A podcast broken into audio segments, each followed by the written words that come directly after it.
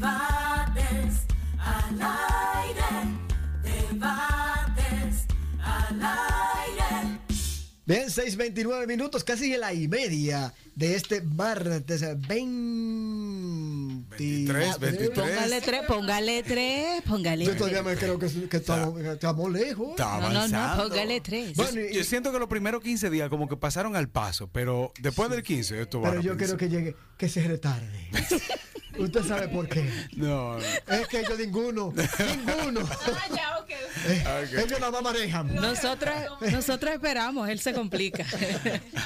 Señores, eh, a propósito de madres, precisamente tal como había establecido nuestro compañero Javier y también Elizabeth, pues tenemos, y también como habíamos anunciado por nuestras redes sociales, pues tenemos con nosotros eh, por primera vez aquí, ¿verdad? Sí, Esperemos que sea sí. la primera de muchas, con Stephanie Polanco. Ella es educadora de padres y familia y certificada en disciplina eh, positiva.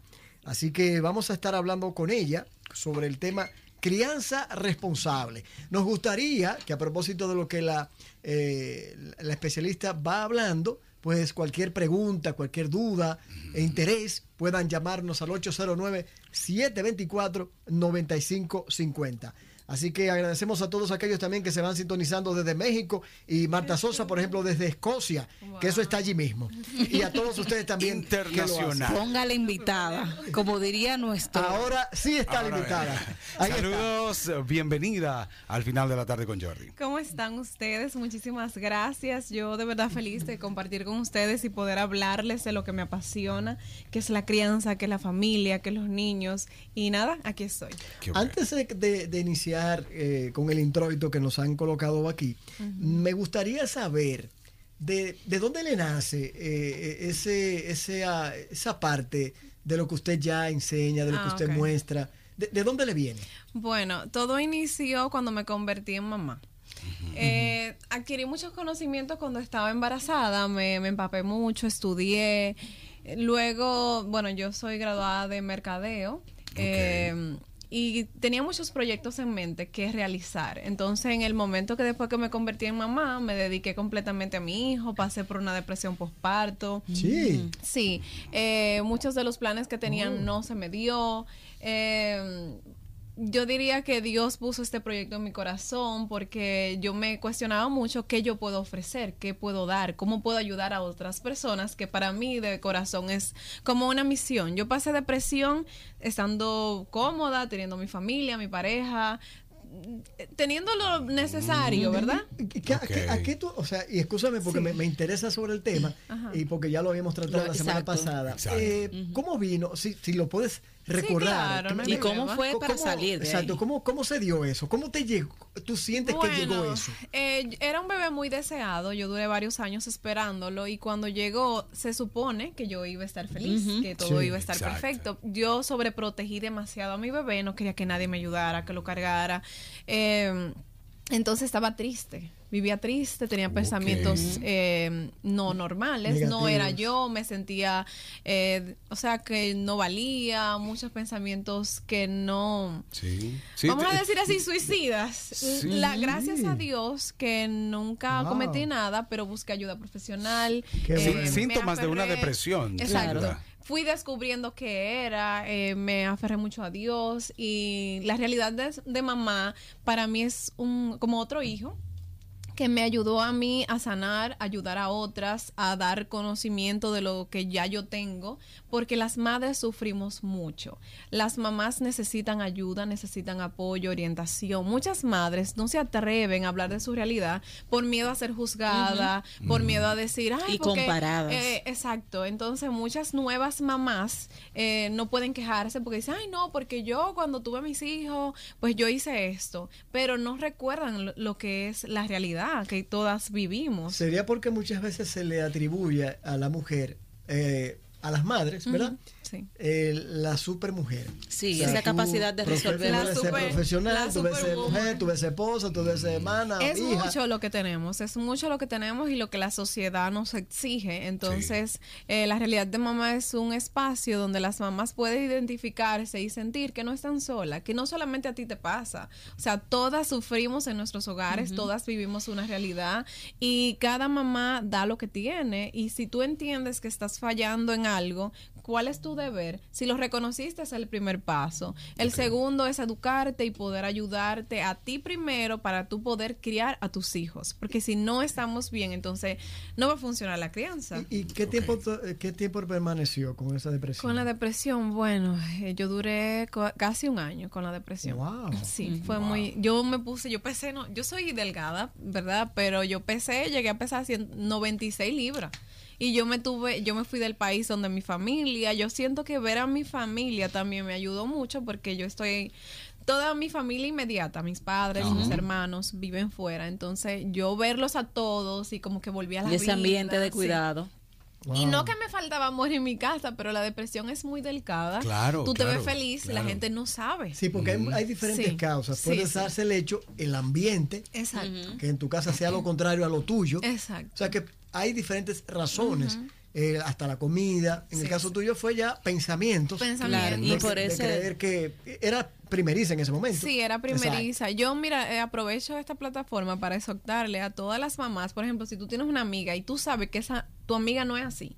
Tu deber como amiga es reaccionar, Claro. ayudarla, vayan y Orientarla. visítenla. ¿Qué hacen muchas personas? Por ejemplo, que una persona da a luz y se olvidan de Se esa olvida. persona. Esa persona necesita ayuda, necesita Sí. Y si nos mano dicen, amiga. pero yo resolví, o sea, ella, ella puede. Eso Claro. no es fin de mundo. Y- y Todas es- las madres logran hacerlo. Es un error decir, pero fulana ha cambiado, qué Sí. rara está. Oh Entonces, al No, contrario, ahí es que debemos. Sí, sí, ahí es que debemos de dar lo que podemos, no juzgar. Eh, eh, es muy difícil. para Dar la mamá, mano. Y más una nueva mamá que trajo una vida a este mundo. ¿Tú sabes la responsabilidad que es? Y, y- y- y lo que aterra, esa responsabilidad. Sí. Y no, y tú tienes que pausar tu vida, como lo hice yo, Sí, para sí. dedicarme a mi hijo. Y mucha gente dice, ah, ten hijos, ten hijos, pero Eh, no claro. es tener hijos, es tú tener el tiempo para cada uno Claro. de ese hijo. Entonces, en ese mismo sentido, tener hijos es una responsabilidad. y- Bastante. y un- De ambas partes, De mamá, ambas papá, partes, sí. claro, claro. Entonces, hay una disciplina positiva. ¿Qué es la disciplina positiva? Bueno, la disciplina positiva, eh, eh, bueno, eso te ayuda a ti a poder darle herramientas a tus hijos. Es un programa donde te ayuda a darle herramientas a tus hijos, habilidades a tus hijos para que sean una mejor persona. Ustedes saben que el niño viene en blanco a este mundo. Nosotros somos lo que le aportamos cómo comportarse ante la sociedad, cómo comer, cómo sentarse, cómo hablar. Y nosotros somos un mayor ejemplo. Si nosotros no estamos eh, capacitados y bien para poder educarlos, no vamos a poder darle habilidades a ellos de cómo actuar Claro, ante la vida. claro, Entonces, la disciplina positiva eh, no es ni agresiva ni permisiva, es poner límites sanos y entender que ese niño es un ser humano que merece respeto, que merece que lo escuches, que mereces que hables con él, que te pongas a su nivel y les puedas explicar. Mucha gente, lamentablemente, está. Nosotros vivimos en República Dominicana, ustedes saben, Sí, la sí, sí. Yo no me Los- tengo que poner a su nivel. Los buenos viejos tiempos, por ejemplo. Exacto. Ustedes saben que antes, por, e- yo nací en el 90, y yo recuerdo que yo, si veía a mi papá, yo tenía. Yo ni me movía. En Una- guardia. una militar, militar. En guardia. Exacto, entonces, ah, no, que mis hijos me respetan, que mis hijos no se atreven. Pero entonces, ¿cómo tú te.? O sea, hay que analizar y ver. Estamos ahora ante una, una generación que dicen de cristal. No me gusta ese término. No, a mí no me gusta. A mí no me ¿Por gusta. qué? Porque estamos en una generación que estamos rompiendo patrones. Claro, estamos ro- dándonos claro. cuenta de que. Gracias a Dios, en pleno siglo XXI, ya las mujeres decidimos, hablamos, Sí. nos expresamos, las personas eh, saben lo que vale, puede reclamar sus derechos. Entonces, ¿por qué los adultos, si vamos a poner un ejemplo, si ustedes, si tú la pegas a ella, tú vas preso. Si yo vengo y te ataco, yo puedo caer. Entonces, si le dan a un niño, ¿por qué está bien? Porque Porque, no es- porque es disciplina. Sí. No, Porque es la Eso pela es ¿Y así me criaron a mí y yo no y, yo tengo salí, ni... y yo salí bien. y yo estoy bien. Pero Piensa entonces, tú. según. Exactamente. Entonces, yo le voy a hacer una pregunta a ustedes. ¿Ustedes conocen personas que son muy agresivas, que merecen Claro. todo, que, que viven en depresión, que necesitan aprobación en todo momento para hacer algo? Personas que tú la ves muy feliz, pero no son felices. Personas que querían estudiar algo, pero por los papás hicieron esto para satisfacer a sus papás. Personas que, que cuando tienen hijos bueno, ustedes son padres, sa- de ahí es que tú sacas cómo fue tu crianza. Ahí tú entiendes tu nivel de Y paciencia. si realmente estás bien, como se quiere Emocional, alegar. exactamente. Sí, sí, sí, Entonces, la disciplina positiva es para ayudarnos tanto a nosotros como a los niños. Si nosotros nos queremos, nos educamos, nos respetamos, vamos a transmitirle eso a los niños. Y eh, sabemos que estamos en un mundo muy rápido, que estamos muy ocupadas, que hay muchas cosas.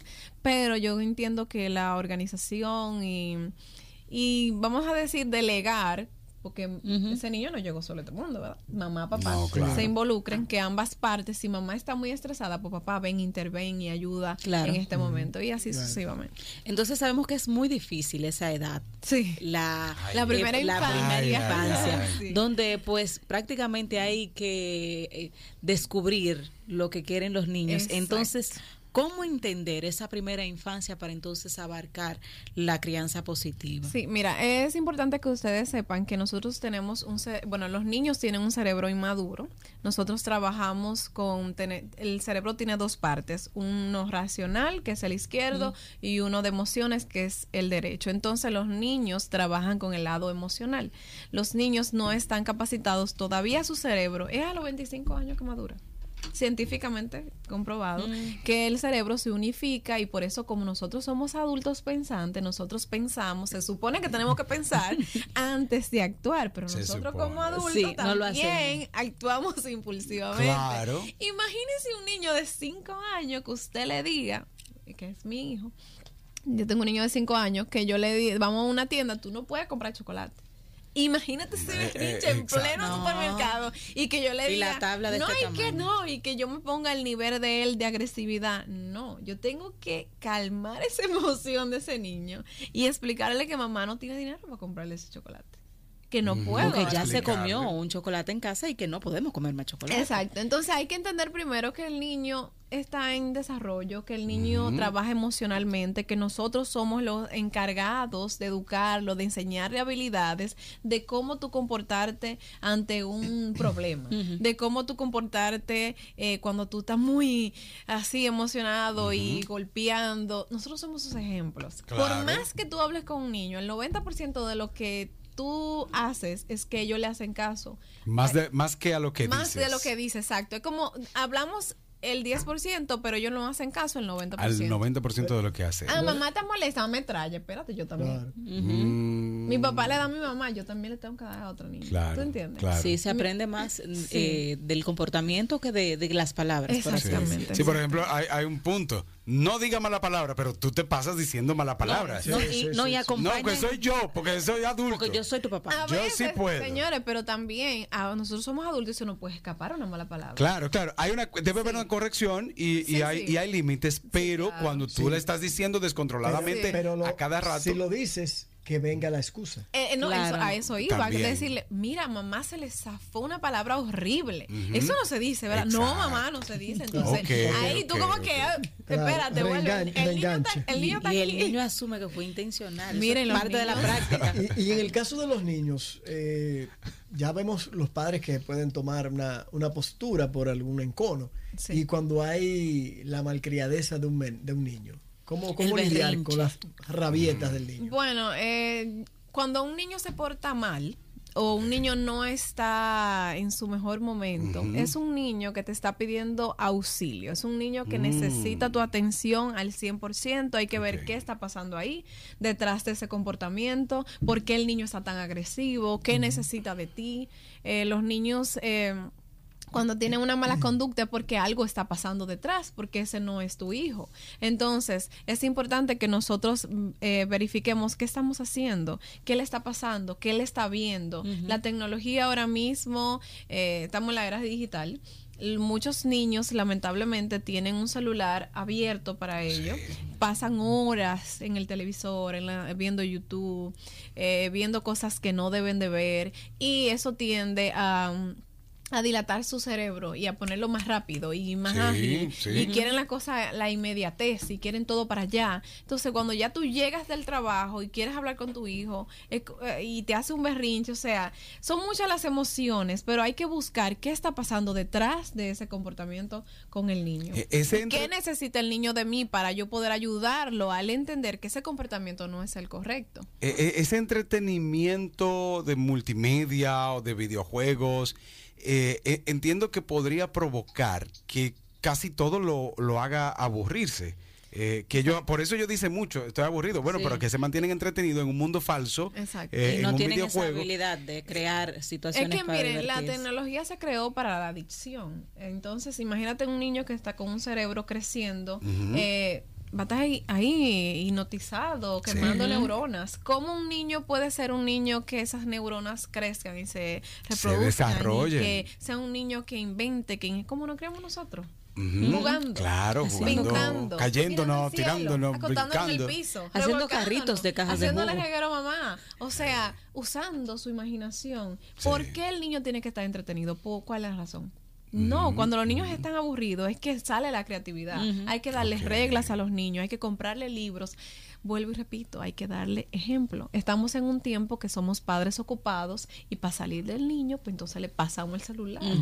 Entonces, Y si se le cae el problema es del niño. que exactamente.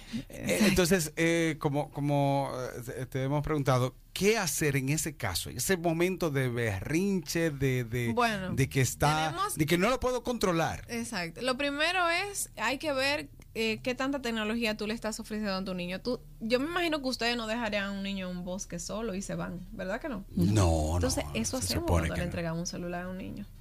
Eso hacemos. Entonces, tenemos que revisar qué estamos haciendo.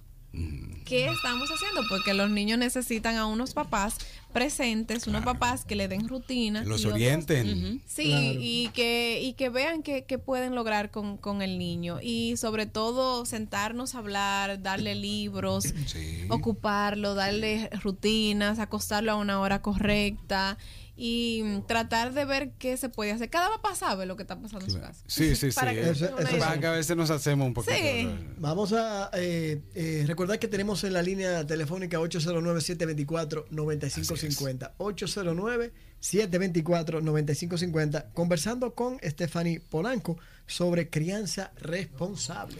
Hay una, una pregunta y es una inquietud. Sabemos que muchos padres están atravesando esta situación de que sus niños presentan una situación de inestabilidad emocional, de que hacen muchas rabietas, muchas veces las hacen en público y eso hace que los padres en ocasiones sientan que no disfrutan ese proceso de, de paternidad, de, de tener el cuidado o que se sientan frustrados.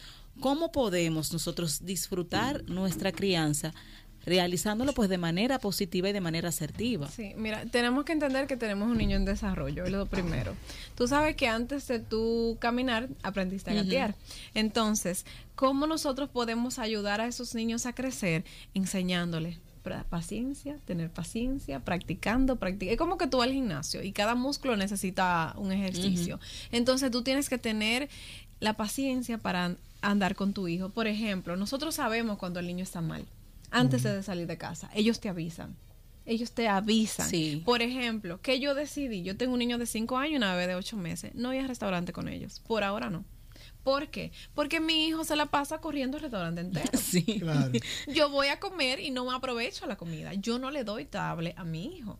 Yo entiendo que él tiene que aprender a comer, pero no lo, no lo puedo lograr, pues no lo llevo. Entonces me evito ese estrés. Yo sé dónde ir con mis hijos, tener un tiempo prudente, cómo andar con los niños. Y tener paciencia, tener mucha Sí. paciencia. Y también educarte, buscar ayuda, buscar asesoría para que te puedan ayudar a tener herramientas para tú poder entender a ese niño, a tu hijo, diría, diría yo. Usted es paciente. Usted tiene Ella es actitud de madre. paciencia. No, pero espérate. Eh, ay, ay, ay, yo tengo mis días buenos y mis días muy malos. Se lo digo porque quienes nos están escuchando pueden decir, bueno, quizás... Ella No, es muy mira, yo te puedo explicar. Mi hijo ahora es que se calmó, pero mi hijo me ha dado mucha agua de beber. Mi hijo tiene una, per- una personalidad increíble, tiene mucha energía. Yo no podía ir a ningún lado con él. Sube escalera, baja escalera, se siente allí, se pone aquí, se talla en el piso, va, yo le voy a ¿Tiene hacer- uno solo? No, dos. O Tengo una ya- bebé de ya ocho ya meses. ha sí. ya hay experiencia Ya. acumulada. Yo teniendo todas las habilidades del mundo, yo he pasado mucho trabajo con mi hijo porque es normal, yo soy su mamá, su fuente segura, Claro. con, quien- con quien él se siente cómodo. Claro. Conmigo tú no te vas a abrir a hablarme tus problemas, ¿verdad que no?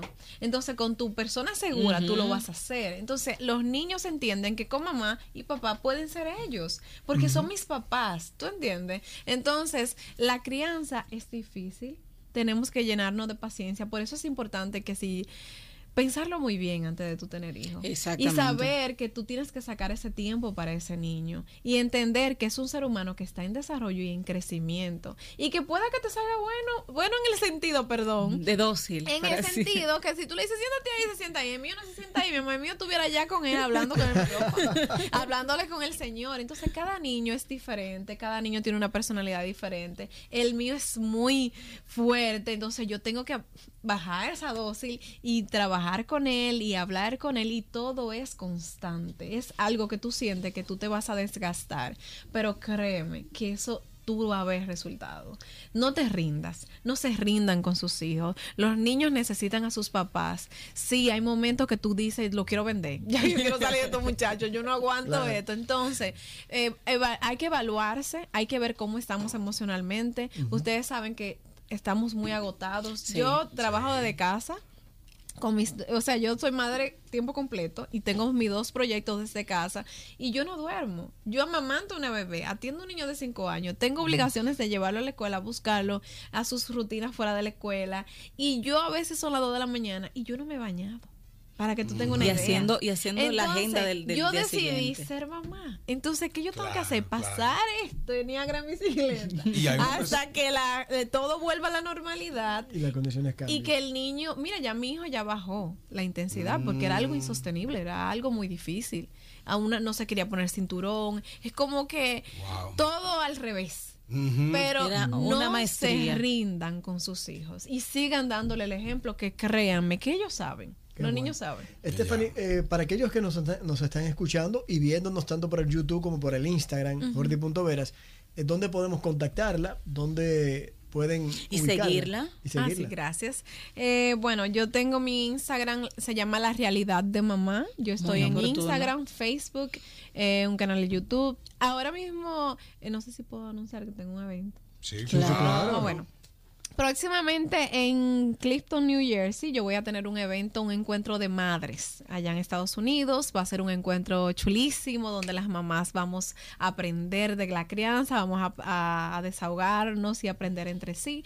Así que pronto voy a anunciarlo por mis redes sociales. Y para, y para la República Dominicana, ¿cuándo? Sí, También, sí, ¿verdad? pronto, pronto, pronto, pronto. Eh, estamos trabajando en eso y mi meta es poder darle, mm, darle aliento y darle mm, Acompañamiento. Exacto, a las mamás y que no están solas. Señores, esto es una etapa, todas pasamos trabajo. Hasta aquí en Kardashian dijo que se llora, se tranca a llorar con sus cuatro muchachos. Bueno, voy y te repito, usted tiene, usted ha pasado creo que las etapas Sí. eh, más difícil, Así es. difíciles porque al principio dijo que había sufrido depresión Sí, postparto. ha sido de- mira, Y yo, puedo duró un escribir- año. yo voy a escribir un libro. Yo que sería se muy útil, Porque la verdad que en mi corta edad yo he pasado muchos momentos difíciles y aquí estoy y no me rindo. ¿Por qué? Porque yo creo que yo puedo dar lo mejor de mí para mis hijos. Y otra cosa, señores, no piensen que, ok, yo le doy de todo a mi hijo, pero ahorita va a salir un delincuente si él quiere. Usted como papá, su responsabilidad es educarlo, formarlo, darle su mejor ejemplo, tener regla en su casa, en su casa manda usted. El mundo puede estarse destruyendo,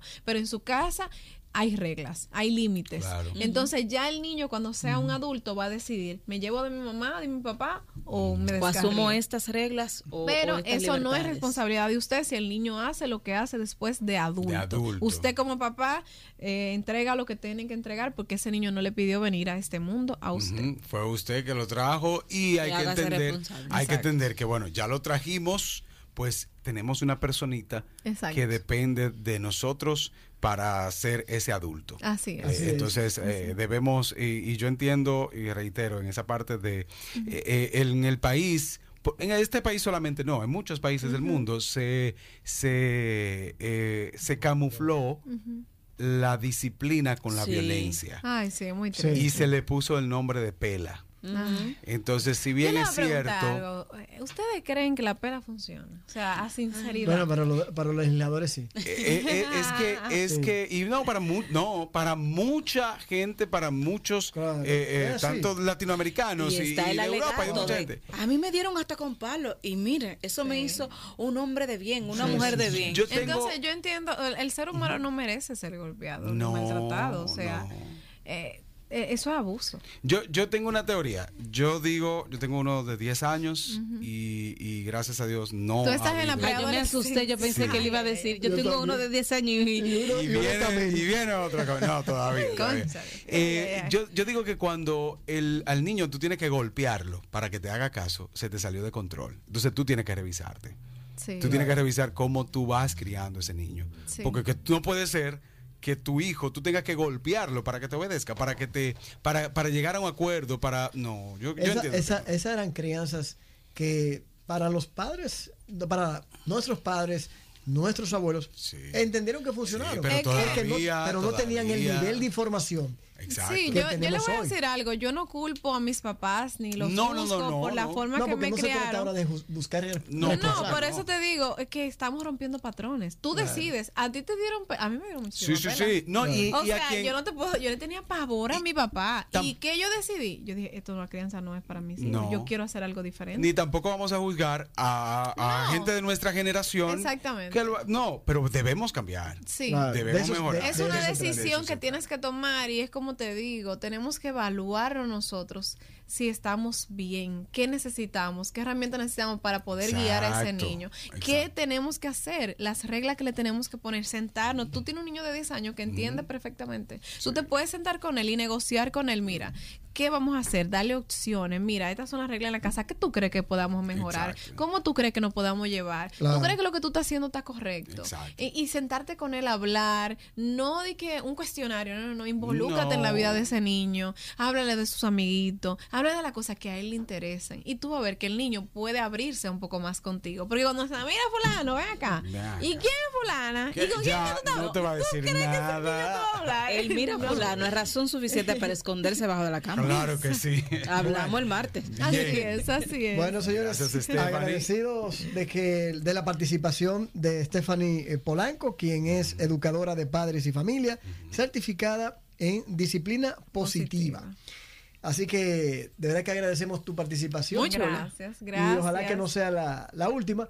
Y esperamos que en el evento que tienes en New Jersey, Sí, va a ser el 9 de julio. julio, Julio, sí. o sea que hay tiempo para Sí, que sí, allá se tiempo, inscriban claro. aquellos Sí, que nos siguen desde New Jersey New y la ciudad de Nueva York, donde también puedan llegar allá. Sí, claro, claro. Allá estaremos y gracias a ustedes, yo feliz de verdad de compartir y recuerden mamás, papás, no se rindan, sus hijos lo necesitan hoy, soltemos los celulares, vamos a conectarnos y, y a darle ese amor, porque yo entiendo que si Claro, trabajamos claro. desde el hogar podemos tener paz en el mundo, si queremos una buena relación, este es el momento de usted educar. Yo me imagino que ustedes quieren caballeros buenos para sus hijas y nosotras niñas buenas para nuestros hijos, entonces vamos a, a trabajar desde casa. Claro Gracias. que sí. Bueno. Muchísimas gracias, Esteban. Gracias A usted.